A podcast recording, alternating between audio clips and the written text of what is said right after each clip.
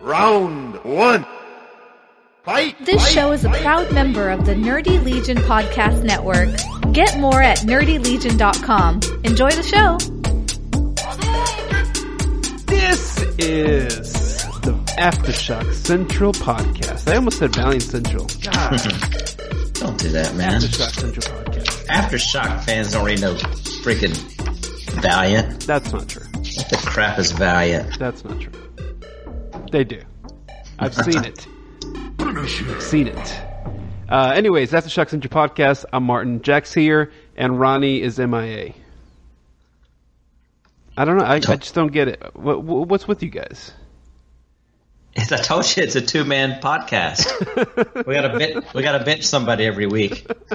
Ronnie was underperforming the last couple weeks, so I step in, and then if I don't, if I'm not up to par, bring in the next guy. Mm. Right? I guess. It's a good thing there's three of us, so we'd be screwed. Yeah. We've got a, a big episode. There's three books. I don't think there's been three books in one week in quite a while. Right. It's great. Black Eyed Kids is back. And there's not one, but two Animosity books. What? And World Reader. So four. Oh, man, I didn't read that. You didn't read World Reader? Nope. We still got to talk about it. Okay, you can talk about it. Well, we just did. Wait, did that come out? How, why don't I have it? Ronnie sent it to us, man. Uh, I missed that. Who's slacking now? I missed that. Well, you know, like the schedule, the schedule, the schedule on the website isn't uh, always up to snuff. You know what I mean? Mm-hmm.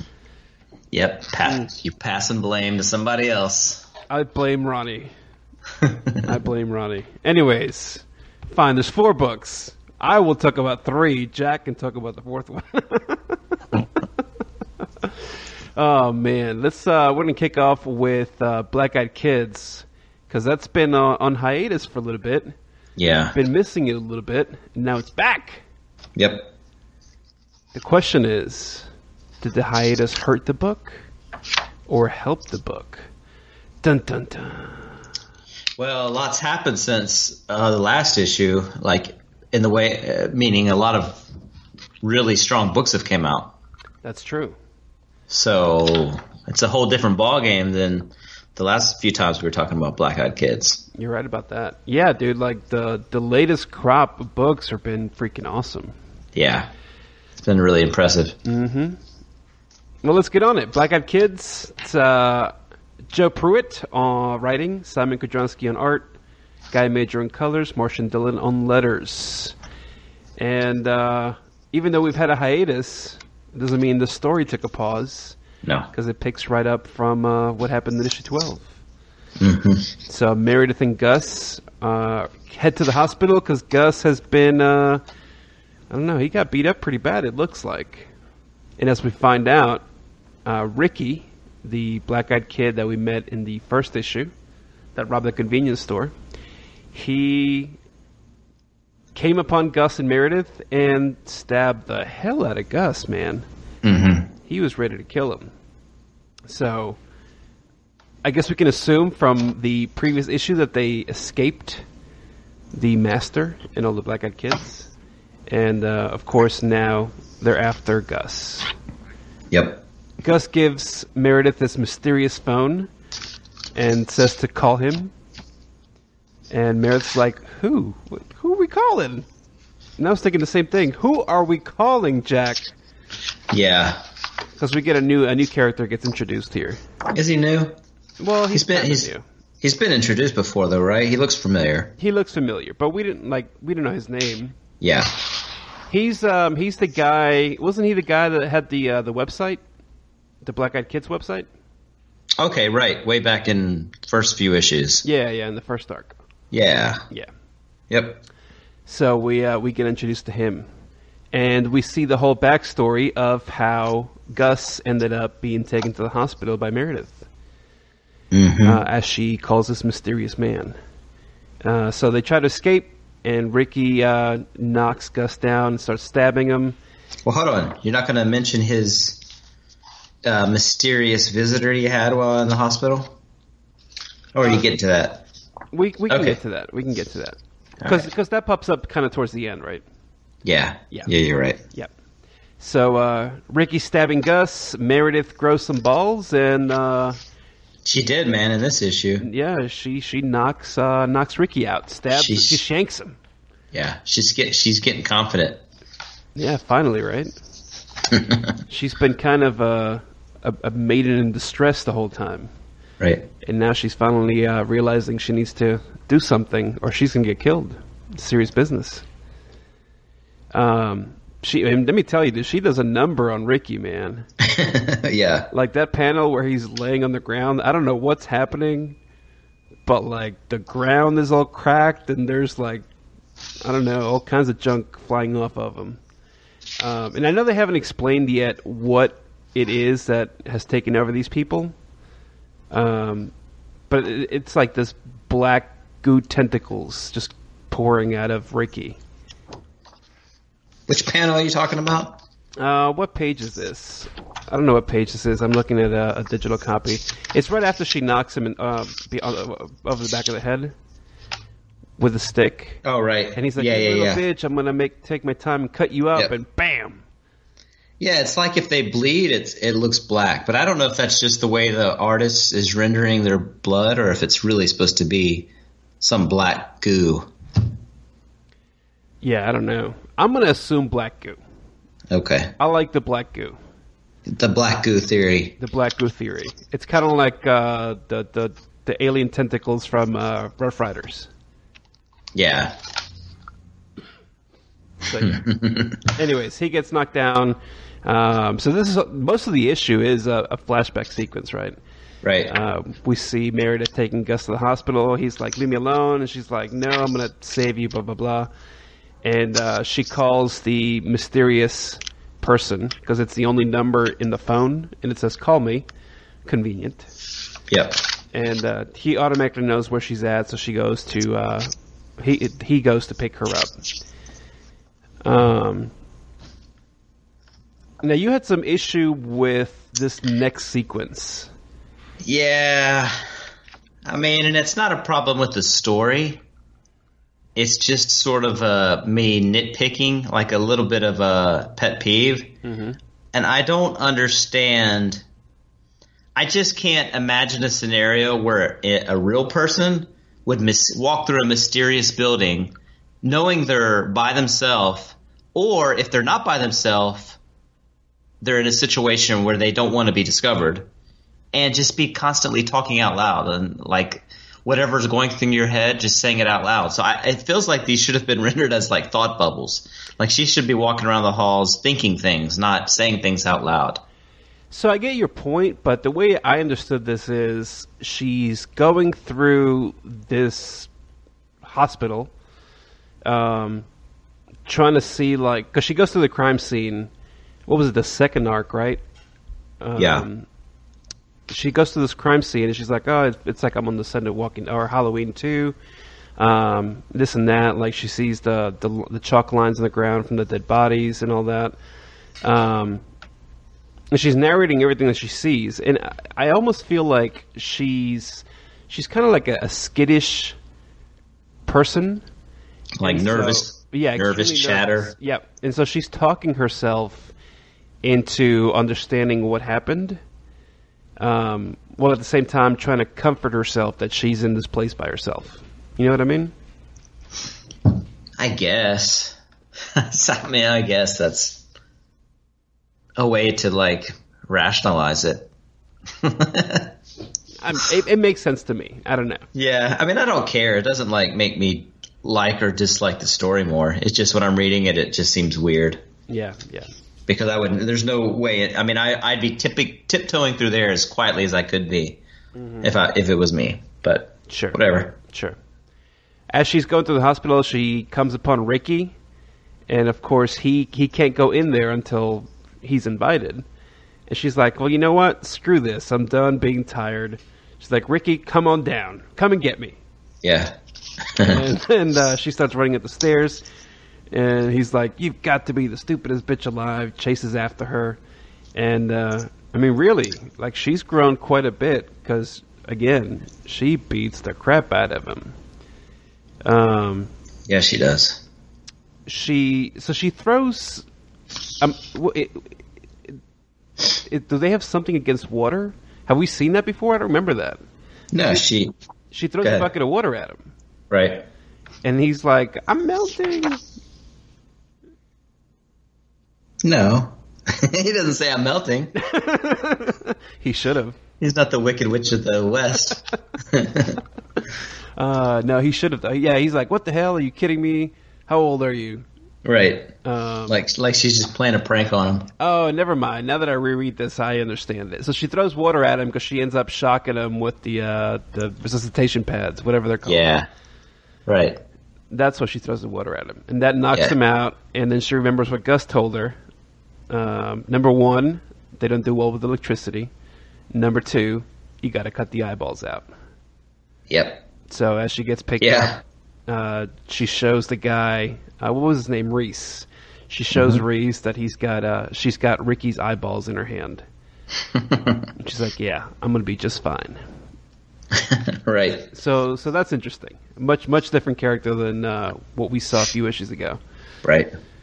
And then we get to the kind of, kind of sad part of the issue, because you've got yeah. Gus laying in, in the hospital bed, and his daughter shows up, Michelle, who's a Black Eyed Kid.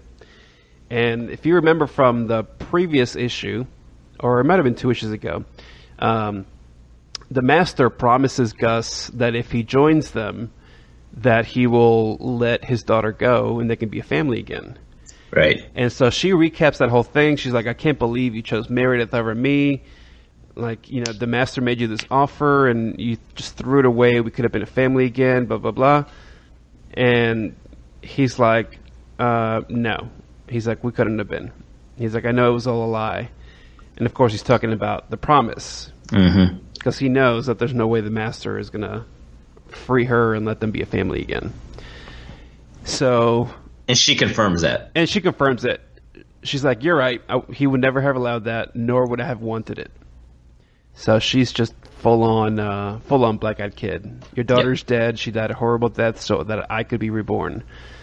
Um, and I'm assuming, spoiler alert, that she kills him. Yeah. Well, yeah, I guess. They don't say for sure, but it kind of looks that way. Right. They don't say for sure, but she chokes him. She does. Yeah, she as, chokes him. As she's telling him what she's become. Mm-hmm. Um, Michelle's she... dead, and now so are you. Mm-hmm. And she walks off.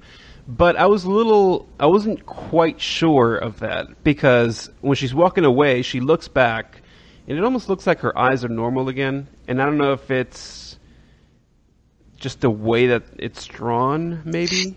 Well, there's a white – something some white, white in her eye. Right? Yeah. And it's like either it's showing her eye or I was wondering, is it a tear? Oh, maybe it is a tear. You're right. But it's hard to tell. Yep, you're right. It could be a tear. Because in the in the pan, the, the image right before it, it looks like she's topless. Mm-hmm. Not that that has anything to do with the story, but I'm just saying the way it's drawn, it's hard to tell what things are sometimes.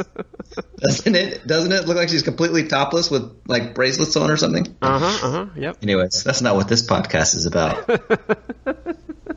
That's for the uh, After Dark segment, Jack. Right. Okay, overtime. Oh, man. So, uh, yeah, interesting issue. Yeah, uh, like like all the other issues, it just goes by so quick, man. Hold on a second. What is the deal with that? With what? I guess it's just a mistake or something. What I just said, because I thought that I didn't really pay a whole lot of attention to it, though. But now in the she has a black shirt on. Why in that picture on the left does she look like she has no shirt on? Yeah, well, you know. She- Could have been a coloring error. I don't know. Maybe it's the light. I don't know. Does the light make a black shirt look see-through? I mean, does the light make a blue shirt look gold? Dude, somebody forgot to color in that shirt, or they just did that to for just for kicks. You see what I'm saying, right? Yeah, yeah, I see what you're saying. Okay. I see what you're saying. Whatever. I mean, she's definitely wearing a shirt. You can see the line where it cuts off at the wrists. Yeah. uh, we'll blame that on the swag. Yeah. Yep. Shame on you, Rob. Now look at the um, preview for fourteen. Who's that girl? Is that Meredith? I assumed it was Meredith. Yeah. She's got black eyes if it is. Yep. I that should be it. Meredith. Um, it could be, what was the girl's name? Riley? The the daughter from the, oh, right. the first family? Oh, does she get turned? Um, I, don't, I don't remember seeing her get turned, but I mean, her brother's a black eyed kid. Mm-hmm. And, you know, the covers don't always yeah. represent what's inside. Right. You know? But this is some little girl we haven't, we don't know who it is. Possibly. So it makes me think it's Meredith or somebody. Possibly. I don't want to speculate. Well, well, let's see what was on the cover of this one. Oh, I have no idea who that kid is. So never mind. This one has some random kid on the front cover also, so. Mm-hmm.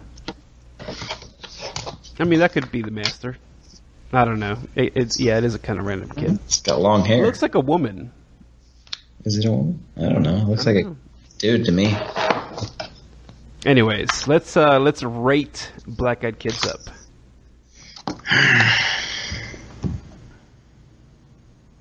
Okay, you want me to go, go first? Of course. I'm gonna I'm gonna give it a three point five out of five. I'm right there with you. I, I really enjoyed it, and it's the, the the comeback issue, so I was expecting it to be a little bit slower. Yeah, and it kind of was, but a lot of stuff did happen uh, to move the story forward. I just want to see like when all the threads are going to combine together, you know? Because we've had yeah. Meredith and Gus separate from the rest of the family. Now we've got Reese coming in, who yeah. was separate and came in, you know, whatever, like ten issues ago. Um, so I want to see all these threads tying in together. Um, and then putting like a, a joined front against the Black Eyed Kids. Mm-hmm. So, cool. three point five out of five, all around. Yep. Yep. We're in sync Same. so far. Let's do um, let's do Animosity: The Rise, okay. number two. Yeah. Because uh, I, I think Animosity eight is really heavy, so I kind of want to do that last. Okay. So Animosity: The Rise, number two, is uh, Marguerite Bennett uh, writing, Wandell yeah. on uh, pencils and colors, Marshall Dillon on letters, and uh, one does cover as well. Yeah, I wasn't with you guys on the when you reviewed the first one. Yeah, so I, I read these back to back. So oh, it's did like you? It's like all one story to me. So all right, so tell me how that went then. Which one? The first one? Do it go, like reading them back to back. Because I I didn't well, read the first one. I just went ahead and read this one. Yeah, that's it. I, I mean.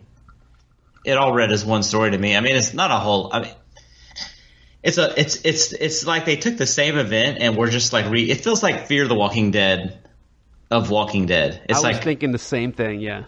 It's like the same event, different characters, different situations. Mm-hmm. Um. Yeah. So I mean, I, it's interesting though the way this one develops compared to the the main storyline though. So I, I know that the the main book has gotten like really dark really fast, um, but it seems like even this issue, which takes place like a week after The Wake, right, mm. um, is a lot darker than what we got like in the first couple issues of the main book, because um, you had that big jump in time from the first issue to the second issue. Uh, where we didn't see any of the stuff that happens uh, after The Wake, right? Like, the issue right. opens up the day of The Wake, or right before The Wake, um, and then by the end of the issue, you skip forward, what was like a year or two. Mm-hmm. Um, and so The Wake is the story that is used to kind of tell the story of that missing year. Um, and to be honest, I, I kind of expected this to be more than an issue, because The Wake was supposed to be one issue. And now they, they put this one out. I think there's a third one that's announced. Mm-hmm. Um, and there might be more in the future. Um, there just seems like so much story in this world. You know what I mean? And as long as Marguerite wants to write it, like I'm I'm totally for that. I really think yeah, that's but, uh, really interesting. Well, What was weird to me is that the, this one doesn't feel that much about the Wake either. I feel like they skipped the Wake. I feel like there was more about the Wake in the main title than this one. This seems to be about the guy and the bat that's watching over him. Yep. What's the guy's main character's name? The guy? Oh, God. I don't, was it Alan or something? Adam. Yeah, he, yeah, whatever. Some generic name. He looks he looks like a regular dude. Um, yeah, yeah. The uh the the veterinarian. Yeah, yeah, yeah. Yep. But he all the animals are, are, are really well organized through the majority of this story, and they're trying to create sort of like a civilization. Mm-hmm. Uh, it's sort of oppressive by one perspective, but that doesn't seem to me like the Wake. That seems like after the Wake, after they have had time to kind of uh, find themselves and and organize. You know what I mean? Yeah, I think it's a good point. Um, because they are really well organized, but some of the things they reference do happen early on in the Wake. Um, yeah. Because like they haven't fig- they haven't done the um, uh, the sterilization process for animals and people yet, but they talk about that here. Um, they're still rationing food uh, because they haven't figured out like how to feed the animals and the people at the same time. Um, there's a whole lot of stuff that is mentioned in the main book right. early on. That it's just now happening here or hasn't happened yet. Right. Um, so I think that's where it places it early on in the timeline. But you're right. It's not immediately after the Wake. Yeah, I guess it's only been some time. I guess I was expecting it to be sort of like the – remember the first issue or two of Animosity where it was like all those cool panels of the animals mm-hmm. rising and, and we were kind of like geeking out a little bit about like that was the cool part of it. Yep. Analyzing – you know, the, the symbolism and whatnot behind that. Yep. I thought it was going to be more that that sort of stuff. Hmm. Yeah, I guess so. I guess so. Yeah, like I said, it still happens pretty early on. Uh, yeah. So there's a whole lot that they could do. Um, and because it's closer to the events of the Wake, I mean, it seems like with, with Adam, they could uh, do a little more flashback story uh, mm-hmm. to get some of that information. Yeah, because um, I mean, there's a lot of cool stuff that gets mentioned here that we hadn't heard before. Um, like all the dolphins are like guarding the coast, and they don't let anyone leave. Yeah, and they're and, and they're destroying all the uh, all the Navy ships and all that stuff. That's really interesting. Yeah, they're pretty vicious. Yeah, they're like super vicious. Um, which I've, I everything that I know about dolphins. Yeah, you like, expect I've never the opposite, expect right? Expect that, yeah. You know, like they always help. Uh, they've helped people that get attacked by sharks, and you know, yeah. uh, whales do the same thing. Like if uh, if an, a killer whale or a killer sh- or a great shark like attacks an animal, they'll try to help them. Uh, so I assume that they would want to help, um, but they're keeping everybody on land. Um, yeah, and you know what? Now that I think about it, that might be their way of helping, to be honest, um, because the world. After the Wake is so messed up that maybe they don't want that spreading to the sea. Yeah. Because surely like fish and stuff are sentient as well by this point, right? I mean, if the dolphins are, I would assume that everything else in the sea is.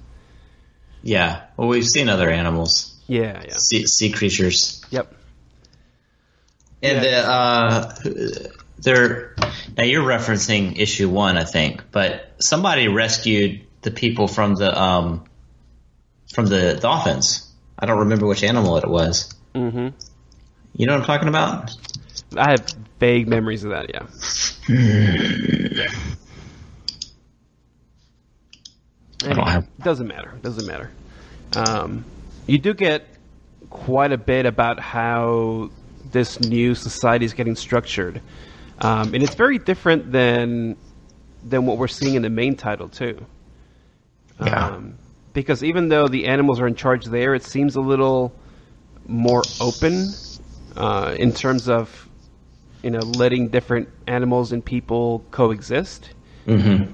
Whereas in this building that they're holed up in, um, Winter Mute, which I, I believe is a wolf, right?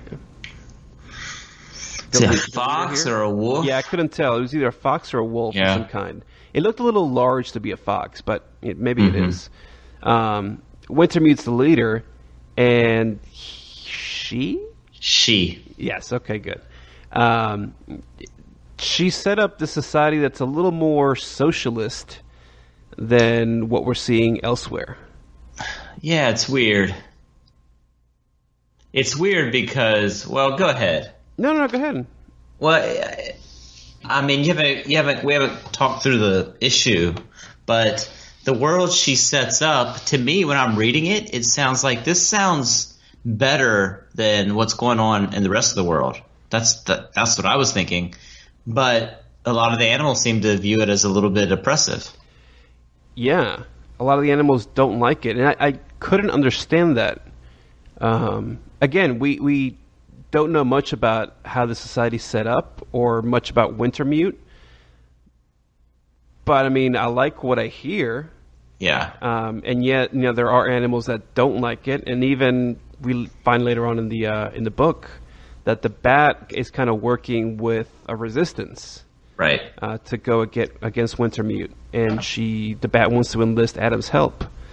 Um, but I mean, like, everybody's kind of kept in check, and maybe it is a little militaristic in some way, because um, every every human that lives in this place has a job, right? And they're all assigned an animal protector, uh, mm-hmm. so they can't go anywhere without their animal protector. Um, but the animals maybe feel like they're caged as well, because they, they're not allowed to leave this building. Right. Right? Unless they're going to go forage for food or whatever. Um, but I think the reason they're in this place is there's already stores of supplies, uh, medical and food, uh, where they can stay here for quite a while. Um, so, like, really, they can't leave. And maybe that's why they feel like this is not the best place for them. Although Adam seems to not mind it. I can't get a read on Adam. He seems like he's just like, hey, I'm going to do go with whatever, you know. He he doesn't seem to have an opinion yet. He's just going with with whatever the, the animal is that's sort of putting their thumb on him at the moment. Mm-hmm. Yeah, I but I, I think the weird thing to me is, like, Winter Mute, I always want to compare this to Walking Dead. This feels like The Walking Dead, but with animals instead of zombies. But w- Winter Mute hasn't been portrayed as, like, the governor in The Walking Dead or like Negan, mm-hmm. where there's clearly something off, or they're doing bad stuff, or they're trying to profit, you know, live large while everybody else is starving or whatever. Mm-hmm. She's been portrayed as she's really trying to balance rations and make sure everybody gets enough food, and, and really take a bad situation and turn it into something that's at least equal, mm-hmm. which makes it con- a little bit confusing for me. Yeah, yeah. Because yeah. I don't. That makes me not understand why these people are so so dead set on, like, rebelling against Winter Mute, and and she doesn't even seem that oppressive, to be honest. Right. No, she doesn't. She seems like pretty straightforward. Right. Um, maybe so, that yeah. maybe that changes in the next issue. Um, yeah, I guess that's uh. possible. I guess that's possible. I mean, is the next issue going to continue from this point of the story? Yeah, I don't know. Hmm. I don't know. I don't know. I kind of like Winter Mute. Um, there's some, I do too. uh, there's some there's some interesting uh, callbacks to other things though. Um, so, like, at the beginning of the book, Adam is. He's just like, I, I just, I want to read my book. Can you get me my book? Yeah. And the bat's like, uh, it's not your book. It's everybody's book. Uh, so I'll see if, uh, you know, we can get it out of the communal goods. Um, but the book he wants to, he wants is The Giver. And I don't know if you've read that or have you seen the movie? I don't think so.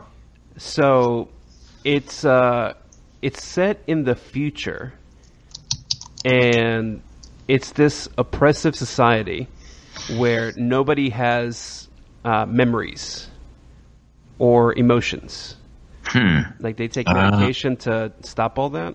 Right. Um, this is a movie about this? Yeah, there is a movie. Okay. And, and so nobody has memories except one person, okay, the Giver. And the Giver stores the entire society's memories. Um. Huh. And everybody's assigned a job when they reach a certain age. Um, and that one kid is assigned to be the next giver, uh, but until he gets all the information, he's, I think they call him like the receiver or something. It might be some different name. Um, so he has to train with the giver to gain all these memories. Uh, and so you find out like the whole background of how people got to this place, um, and why they uh, don't have memories of anything prior, uh, why they don't have emotions. Like there's a whole backstory to it. Uh, and it's really interesting. And I found it interesting that that would be the book that he wants to read in this place. Uh, right. And I mean, judging by the stuff that we're seeing in the main book, I'm sure it's not like Marguerite's like, oh yeah, The Giver's a great book, let me just throw that in here. Like, there's, yeah. there's going to be some symbolism, right? Sure. So yeah. anyway, I thought it's, that was interesting. Yeah, it's just weird because they had there has been no clue of Winter Mute doing anything mischievous like that, or, or you know what I mean? Mm-hmm. Mm-hmm. It doesn't seem like anybody's there that oppressively. No, you're right. I mean, other so, than the fact that they can't leave, right? Yeah, maybe there's something we don't know. Yeah, there's got to be a little bit more. Um, are, they're holed up in a, that's got to be a mall, right? Is it? I don't know. This is the Lewis building. Because there's a, there's like a grocery store in here. Or maybe that's just stuff yeah. that they collected during the harvest. Yeah. I don't know.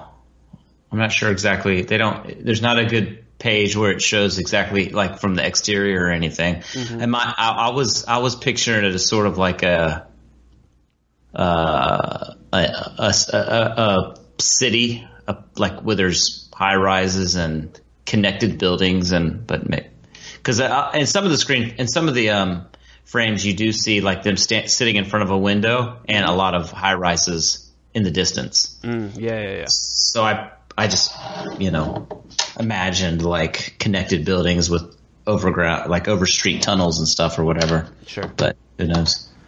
Sure, sure, sure. Um, yeah, now, now that I'm looking over it again, there is that one scene where Winter, um, oh God, what was it? Winter Mute. Mute. Winter Mute uh, finds that marsupial stealing food. You know what I'm talking about? The little, the little critter, ferret like, looking, yeah. yeah, the little ferret thing, and she's like, "We're under martial law, not marsupial law." Um, yeah. She's like, "I hate doing this," but blah blah blah. Like, people that or anyone that steals food uh, has to be taken care of, um, so nobody has an incentive to eat you. So pretty much, like that marsupial's done, right? Because she's got. Yeah, she uh, does. Stealing will be punished by death. Yeah. Looks like there may be a panther and I don't know what these other animals are. Mm-hmm. Maybe a coyote or something. Um, yeah, I, I guess that's your one villainous action by Winter Mute. In sure. This. Sure. What about the uh, the sterilization and all that? Are you cool with that? Wow, that makes sense. In their predicament. Yeah, I guess you're right. I mean, I don't know. It's desperate times, right? Yeah, it's de- yeah, you're right. Desperate measures. You are right. It's it's. I mean, it's a very normal. I mean, it's a typical situation, like in the one hundred, for example, when somebody commits a crime, they're in such a shortage of supplies that the the most, and they can't like they can't bury bodies. So what do they do? They like just kick people off the ship, and that kills them. Right. And it seems like inhumane from our perspective because we live on this lush planet with lots of space and. You know, these huge corporate penitentiary buildings we can throw people in. But in their situation, there's some practical logic behind those those measures, mm-hmm. right? So it's sort of like until you're in that situation and may have to make that decision, mm-hmm. it's just it's not going to make, you know, as much sense in your perspective, in any other perspective. Right, right, right. So. Hmm. Yeah, I guess so. So that's why this it's it's hard for me to get a read on on Winter Winter Mute. Well, it's it's hard to get a read on on a lot of these characters, and that's what I really enjoyed about the issue. Because uh, even the Bat, like you know, the whole time the Bat's dealing with Adam, the Bat seems kind of like a dick, you know. Yeah. Um, And then we find out that it's kind of all a ruse. Cause, yeah, like he profiling disables, or whatever. Yeah, he disables the cameras and, and microphones because all the rooms are bugged. Um, he's like, you know, that's all an act for Winter Mute. Like, if you want to help us, I'll, uh, you know, I'll give you some information. He's like, I'm going to turn the cameras back on. Don't act weird, but, you know, just follow my lead. Um, and th- that's when Adam gets that letter uh, from... I guess the quote-unquote resistance. Um, and I tried to read it. It wasn't like anything super interesting, I guess. Mm-hmm. Um, but it was, like it says, you know, we've been watching you. It, it reminded me of The Matrix. You know when Neo like goes to look for Morpheus? Yeah. It, it was like that kind of note. Yeah. Um, We've referenced so we'll like see. four different T V shows or movies no in this in this one issue. No kidding. So, uh, yeah, really, really interesting. I'm going to let you uh, go first on this one. What's your rating? I guess a three. I don't want to give it higher than – I mean, I enjoyed it. I'm I'm confused, and I'm also a little bit conf- – if it's not going to be a long running, I'm, I'm curious how they can make a lot of sense out of these two issues in like one or two more issues. Mm-hmm. Um, and I, I don't want to give it more than Black Eyed Kids, so I'll do a three. Yeah, yeah. It's sort of it's sort of okay for me. Uh, I'm gonna go a little bit higher. Um, I really enjoyed it. I it I didn't enjoy it as much as the main title, and we'll get to that in a second. So I'm I'm gonna go with a three and a half on this one too. Three point five out of five.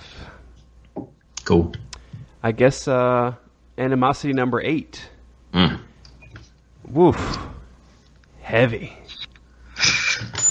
Yeah. Um, I was really taken aback when I read this issue. Because it started off like most other Animosity books have in the last couple of issues. Mm-hmm. You've got the, the, the entire animal crew and uh, Jesse and uh, Sandor and all that. Um, you have their interaction. And then you have all these other animals. But then when we get to, what was it, like an Aardvark? Mm-hmm. Um, Looks like it. That's when things get really deep. Like, I would say seventy-five percent of this issue is a talk about uh, the the purpose of life on the planet right. and how that relates to God and the universe. Yeah. Does that kind of sum it up? I think so, and it makes me wonder if Marguerite's trying to – she's got some, like, hidden message behind this. Maybe not, like, a religious message. Like, she's not trying to secretly, uh, subliminally, like, make us Scientologists or something. Mm-hmm. But the other one seemed like it – like, the Rise had a little bit of a political message. I don't know. It, it seems like there's maybe something ideological – That's that's maybe influencing these. So normally I would say yes, you're right. However, I think uh, I don't think this is hidden in this book. I think it's pretty blatant. Okay. Uh, good, that, good point. That, that there's a, a message that she's trying to get out. Yeah. Um, there. I mean, there's no ifs, ands, or buts about it. You know. And yes, right. The Aardvark is used as kind of like the the the method of revealing that message. Mm-hmm. Um. And it's not necessarily a bad message, even though it does kind of seem bleak. Mm-hmm. Um, but we get a lot of different takes on the soul and like how different religions view the soul. And these animals are trying to determine if they have a soul or not uh, based on these different beliefs. Um, and while it seems a little deep and far-fetched, at the mm-hmm. same time, like, if I was an animal and all of a sudden I could talk and have all these weird, like, conscious thoughts and, you know, like, morality that I have to think about. Like, this is a shitty world, right? Yeah. So you have to make some very different choices in order to survive here. Um, and, that, you know, like, that's one reason why I love a lot, not all, but a lot of zombie movies and T V shows. Um, they do a good job at just that kind of thing, right? Playing with morality. Um, and I always say, like, really good zombie movies and T V shows aren't about zombies. They're about the relationship between people mm-hmm. and how those relationships change when you're faced with, I guess, the end of the world, technically. Right. Um, when the like uh, safeguards and structures in society have been like taken away, right? Then like, then how do you really respond? Right. How do you act? Right. Because we've yeah. we've got laws and we've got, you know, moral values and things like that, but like. Mm. That's all projected on us by society, right? Yeah. But what happens if that breaks down and mm-hmm. there's nobody to enforce those laws and moral values? Like, right. are, are you still that person, mm-hmm. or do you go on and do your own thing? Right. Um, and you know, God, man, I was like, what? What did I just read? You know what I mean? And like, not in a bad way, but like, there's certain things that I expect to be done in a comic book, right? And while I expect some books to do what Marguerite did in this issue, I didn't expect it from this book. From this one. This early on. Yeah. Right? But at the same time, it makes total sense. Like, yeah, the, these animals are going to have these conversations because now they're thinking on a much higher level. Sure. Um, so I didn't mind it as much. But I know some people are going to absolutely hate this book because of all the religious t- uh, talk. Yeah. Um, all the philosophical uh, conversations that the animals have. And I think that's fine. I mean, and to be honest, I think people so, that maybe don't like that kind of stuff are probably not reading this book anyway. Yeah. So one thing that's a little bit weird to me, and it's sort of been this way since I first started reading this, just trying to really make sense out of this with in the context of animals. But if they just gain consciousness now and, and could start thinking about these things, wouldn't their thinking be more primitive? It's not like uh, humans evolved and then immediately we were talking about the things they're talking about. Mm-hmm. Religion even was really primitive thousands of years ago, and it evolves throughout time. But these animals are talking about sort of modern stuff. So it's like, where did that come from? Is there a level of... Uh, did they, you know, did they gain this from their, from the humans around them somehow when they were not conscious? Well, it seems like the Wake kind of put everyone on the same intellectual level. You know what I mean? Um, and by that yeah. I mean like capable of the same type of thought. Because, I mean, with people now, there's some pretty dumb, ignorant people, right? And there's some really smart, brilliant, educated people. Mm-hmm. Uh, you have the whole gamut. But regardless of where you are intellectually, like all those people have the same possibility of the same kind of thought. And I feel like maybe the animals are kind of the same way, right? Because we've seen some pretty dumb animals, right? Like the pandas just go and shoot themselves. Um, mm-hmm. And now you've got this Aardvark who's like, you know, having a really deep philosophical conversation. Uh, with some really existential topics right. uh, that some of the other animals maybe haven't seen. And then when he brings them up, they're like, oh, yeah, well, you know, like the soul and this and that religion and that. Um, but when did the Aardvark get so educated on this is what I mean. It's like our understanding of this stuff is stuff we learn from our parents and our peers, which they learn from their parents and their peers. Sure. And it's been a long process. So I'm like, how did this – Aardvark just wake up and all of a sudden, wow, I got this vast amount of, uh, you know, philosophical understanding. Well, I mean, I don't think you need to like study to have philosophical understanding, right? If you're if you're really adept at looking at the world around you, that's generally enough for you yeah. to come up with some kind of philosophy. Yeah. You know well, what I mean? Have you read uh, Jason Aaron, uh, The Goddamned? I have. That's so we're talking about two different comics now, so I guess it's not a good point anymore. But but that's what I think of of primitive. Like those, they're they're just like it, it's they're clearly not on the same intellectual level that like we are today. The way he writes that book, right. And that's that's one of the things I liked about this. Um, whereas these, it's just it's kind of it's like okay, we're I don't know. My issue with this book has always been it's it's just a little bit too too. Too random. It's just let's take some animals and throw them and just all of a sudden make them humans. And I have a hard time understanding how we got there and, and reading the pages and seeing the things they're doing and buying into it.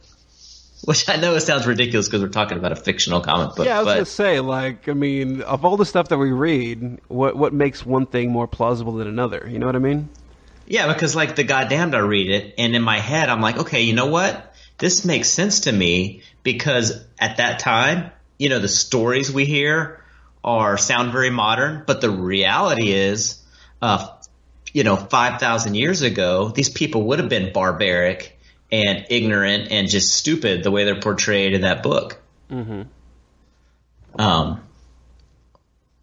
So, anyways, I'm yeah, on a tangent. I, you know, I, I see what you're saying, but at the same time, like there, there's a whole different understanding of how the world works today, right. um, and it just seemed like I mean, the animals picked a lot of that stuff from whoever they were with, right? Uh, so we meet this goat in this issue, um, who like speaks with kind of like a Mexican accent. Uh, mm-hmm. Because she was raised by Mexican immigrants, like on a farm. Um, and so the goat's reality is very different than this aardvark. Um, right. Or, you know, even the cat. Like, the cat was a good example because the cat is talking about how I think she was involved in some experiments. Yeah. Um, but even through all that, like, she never blamed her, the, her humans for right. her situation. You know what I mean? Um, and so different animals are reacting differently based on whatever uh, situation they came from. And it's the same thing with, with the people, you know? Like, we don't know a whole lot about Adam uh, that mm-hmm. we talked about on The Rise, but, like, he kind of seems very aloof. You know what I mean? Yeah. Uh, and so there's got to be some trauma there that makes him act that way. Yeah. Um, just like that. I mean, that's the way that the animals are acting. And I, I get your point, but it, it seems like that is ultimately the point of this book.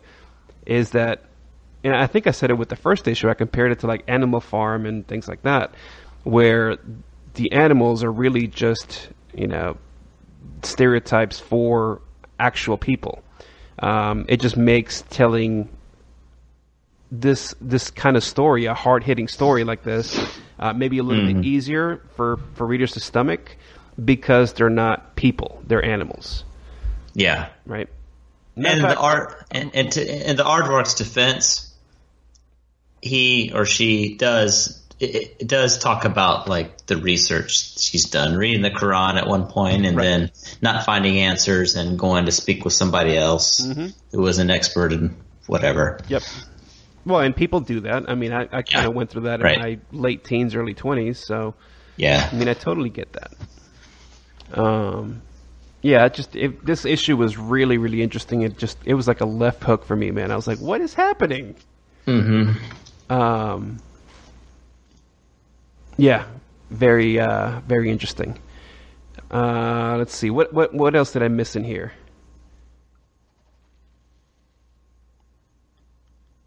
That's... God, that thing with the goat was freaking heart wrenching too. Uh, oh, at the towards the end. Yeah, yeah.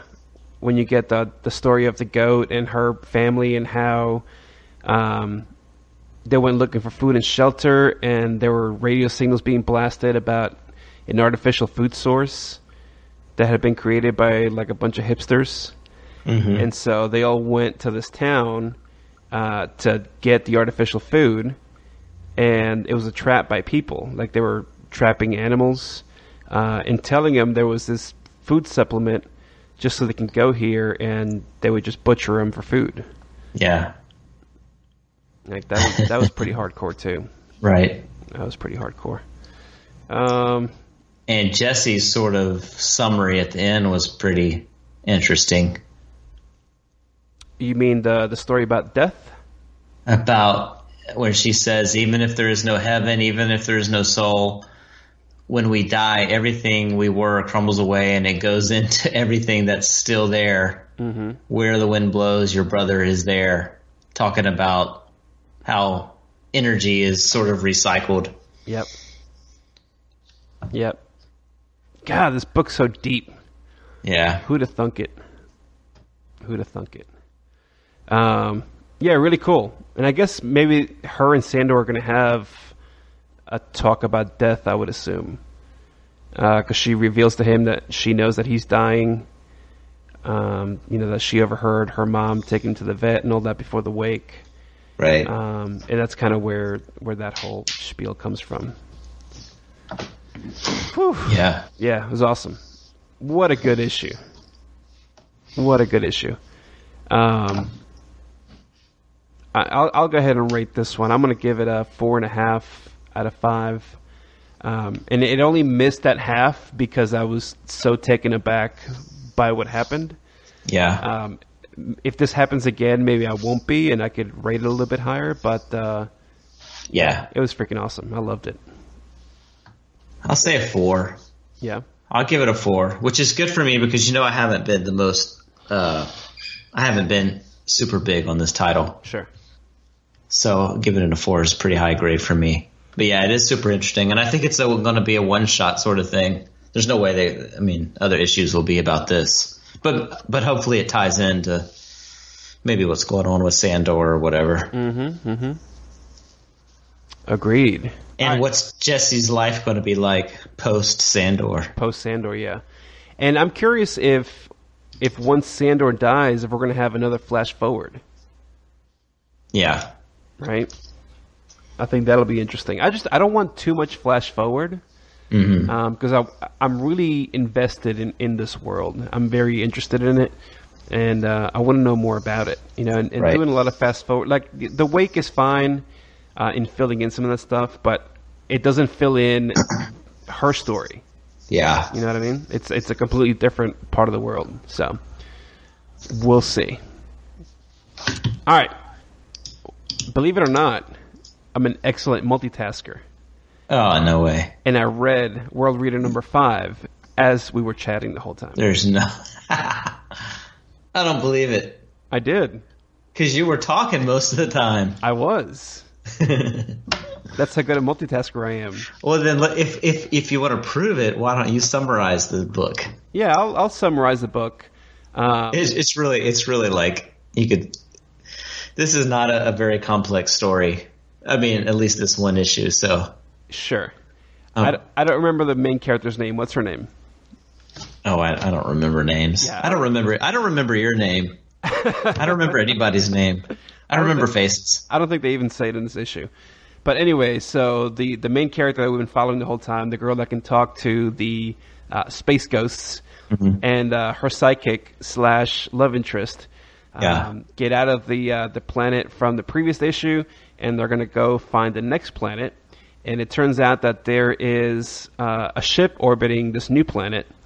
Um, so they decide to land in uh, in this new planet, and there's explosions everywhere.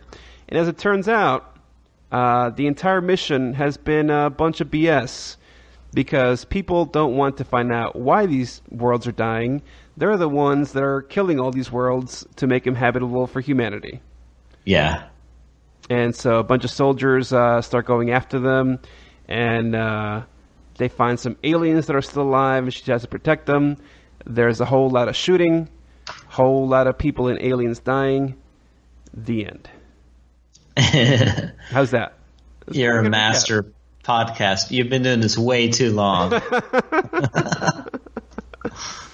Oh, that was if, if you could have just multitasked all that out. It's kind of cool. The, there's one scene where she gets in contact with the aliens and they hold up a piece of shrapnel or whatever from the explosion that's killing them, and it has the, yeah, it's got the American, uh, flag on. American flag on it, which they know is they know who it is, and sure. yeah. So it's sort of a do-si-do. Is that the right word? Uh huh. Uh huh. Uh huh. Uh, a little M Night Shyamalan twist. It is a little M Night Shyamalan twist, which I liked. Um, yeah, and you know, I, as I'm reading this, we're talking about animosity that got so grim so quickly, and uh, you know, like not to say that this book has been lighthearted, because it does deal with you know aliens going extinct all over the universe, uh, mm-hmm. but at the same time, like the way that it's handled in this issue. Is uh, really interesting because, like, even she compares it directly to uh, like when Christopher Columbus came to America and wiped out all the Native right. Americans, right, to to take over the land and the resources. Sure. Um, and that, I mean, that's really kind of what's happening here.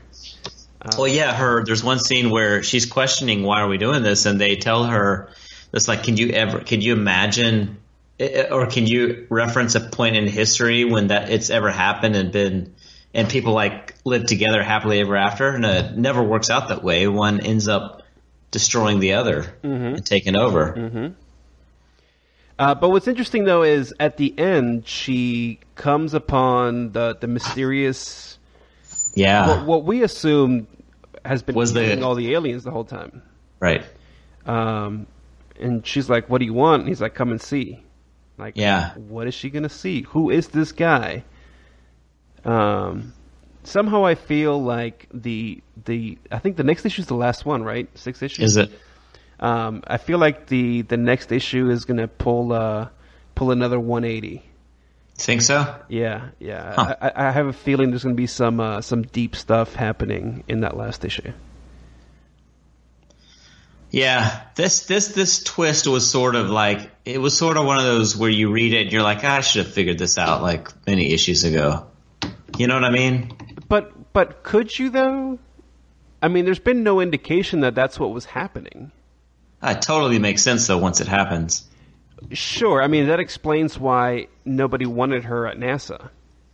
Right. Right? Because she's there to get information, and they don't give a shit about getting information. They want to colonize these worlds. And it totally correlates with, like, you know, American history and really world history. World history, yeah. Yeah, yeah. It did make it very personal because the American flag did come up a couple of times in here. Yeah. Um... Which, you know, you were talking about Marguerite making political comments and animosity. I mean, like, it, this one's pretty blatant as well. Yeah. Yeah. And and again, also, like, uh, like we were talking about Winter Mute, it's sort of like, okay, if you're if you were in the position of if uh, of hu- of humans from Earth and it was like, hey, either we do this or we all die, would mm-hmm. you do it? Mm-hmm. Like, maybe you would. It sounds like when you read this book, she's clearly the good guy, but if that was really the situation you were in, maybe you would do the same. Sure, right. Um, but, you know, it does touch upon some similar subjects as animosity, mm-hmm. you know, because she does want both peoples to coexist. Right. Um, and obviously the aliens don't want to get destroyed, but, you know, there there is a way that humans can live in these worlds um, and coexist peacefully with the people that were already there. Uh, the problem is we're not very good at that. Yeah. Right? Yeah, they don't really give you any inclination that they even tried to understand these alien races before they did this. They're just making an assumption that, okay, it's not going to work, so let's kill them and take their world. Mm-hmm. Well, I mean, somebody must want to know because she's on this mission for that reason. Yeah. No. Yeah. That's why she's there, apparently. Yep. Um, yeah. It re- really interesting, man. Now, does her, uh, uh, what I guess her supervisor or whoever it was that didn't like her, mm-hmm. now it brings into question. They they gave you the they made you think they didn't like her because they thought she was just kind of crazy and they didn't believe in her gift or power, whatever it is. Mm-hmm. But maybe the reason they didn't like her is because she could had the ability to uh, see through their mission. Yes, you're right. It's very possible. And maybe that'll get sorted out in issue six. Mm-hmm. Boy, oh boy. Let me tell you, if uh, if you feel like some of the Aftershock books uh, maybe lack some depth, you obviously haven't been reading lately. Because uh, yeah. man, oh man, and not not just these books that have been coming out already, uh, but even like all the new stuff. There's so many so many layers to all those stories, man. Good time yeah. to be uh, to be reading Aftershock for sure. Yeah, this is one that I mean, if if we would have if this would have came out. Five months, five or six months ago when we were talking about titles, mm-hmm. I think it would have been higher up on my list. But it's like there's so much good stuff out now that it's it, it subverts a little bit, you know? Yep, yep. No, I hear you. It does make it tough. But it's still a good, really good story. So rate this one up. Uh, I guess I'll do a three point five also. I want to give it higher, but with the other stuff that I know is out there that I, I really love, I can't do a four, so I'm going to say three point five. It's a good story. it's not like mind. I think I've I've I've said this last time we talked about it, but it's sort of it's not mind blowing. It's sort of like I like what I said before. I read it and then I'm like, oh, I should have figured that out. It makes a whole sort of obvious now, but mm-hmm. um, but yeah, three point five, little slightly above average. I feel like like I'm almost cheating the book, giving it a rating since I read it as I'm talking about other things. Mm-hmm. Um, but yeah, I think I think a three and a half is fair. Also, I'm gonna I'm gonna go with you on that. Uh, it's it's well done, good execution, and uh, I, I did enjoy the little twist there. So, yeah, thumbs up. Man, some good stuff this week. Yeah, wee.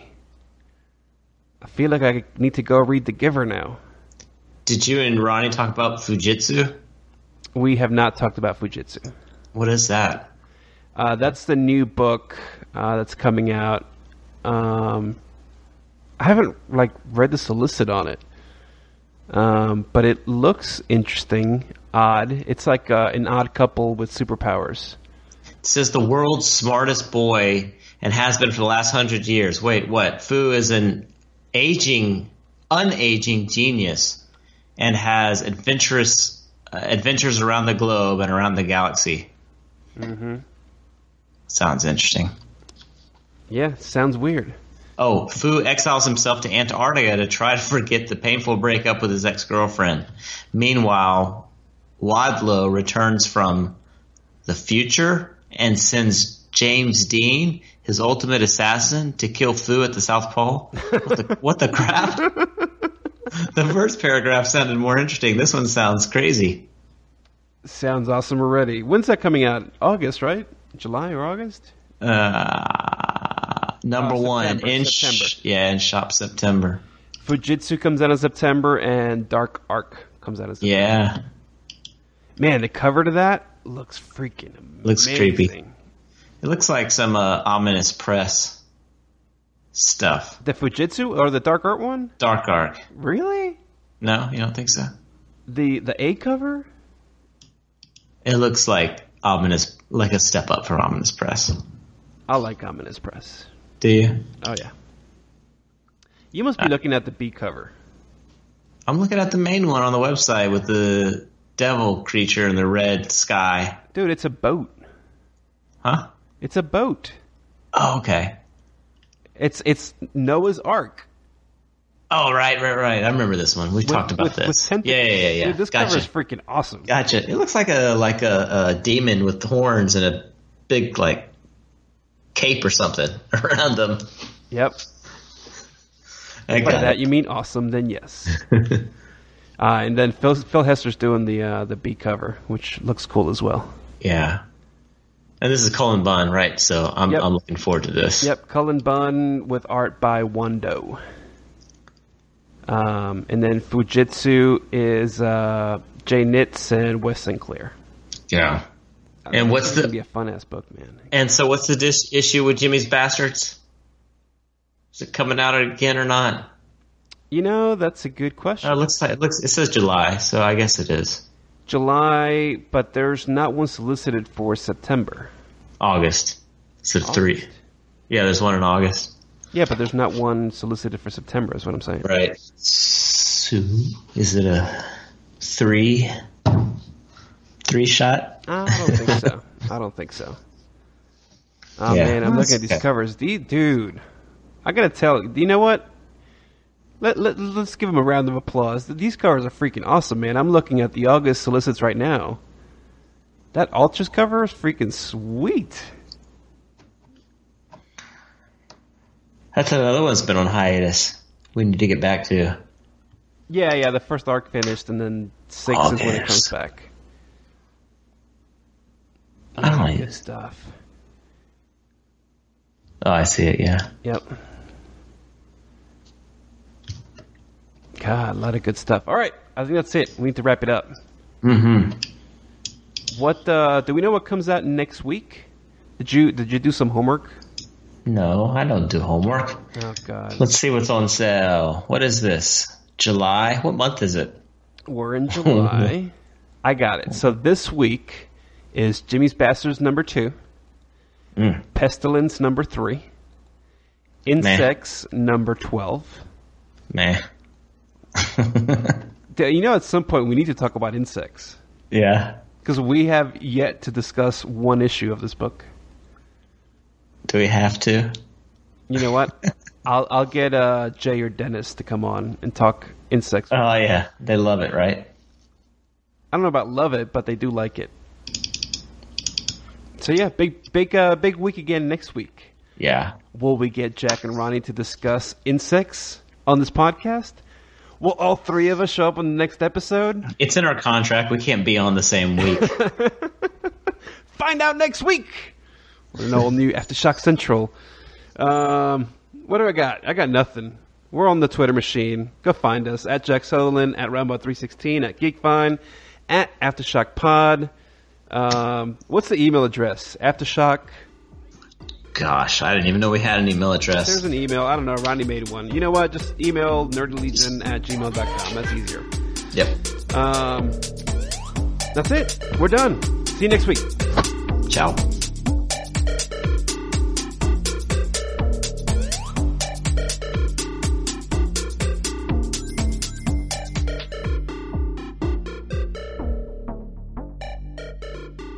Finish him.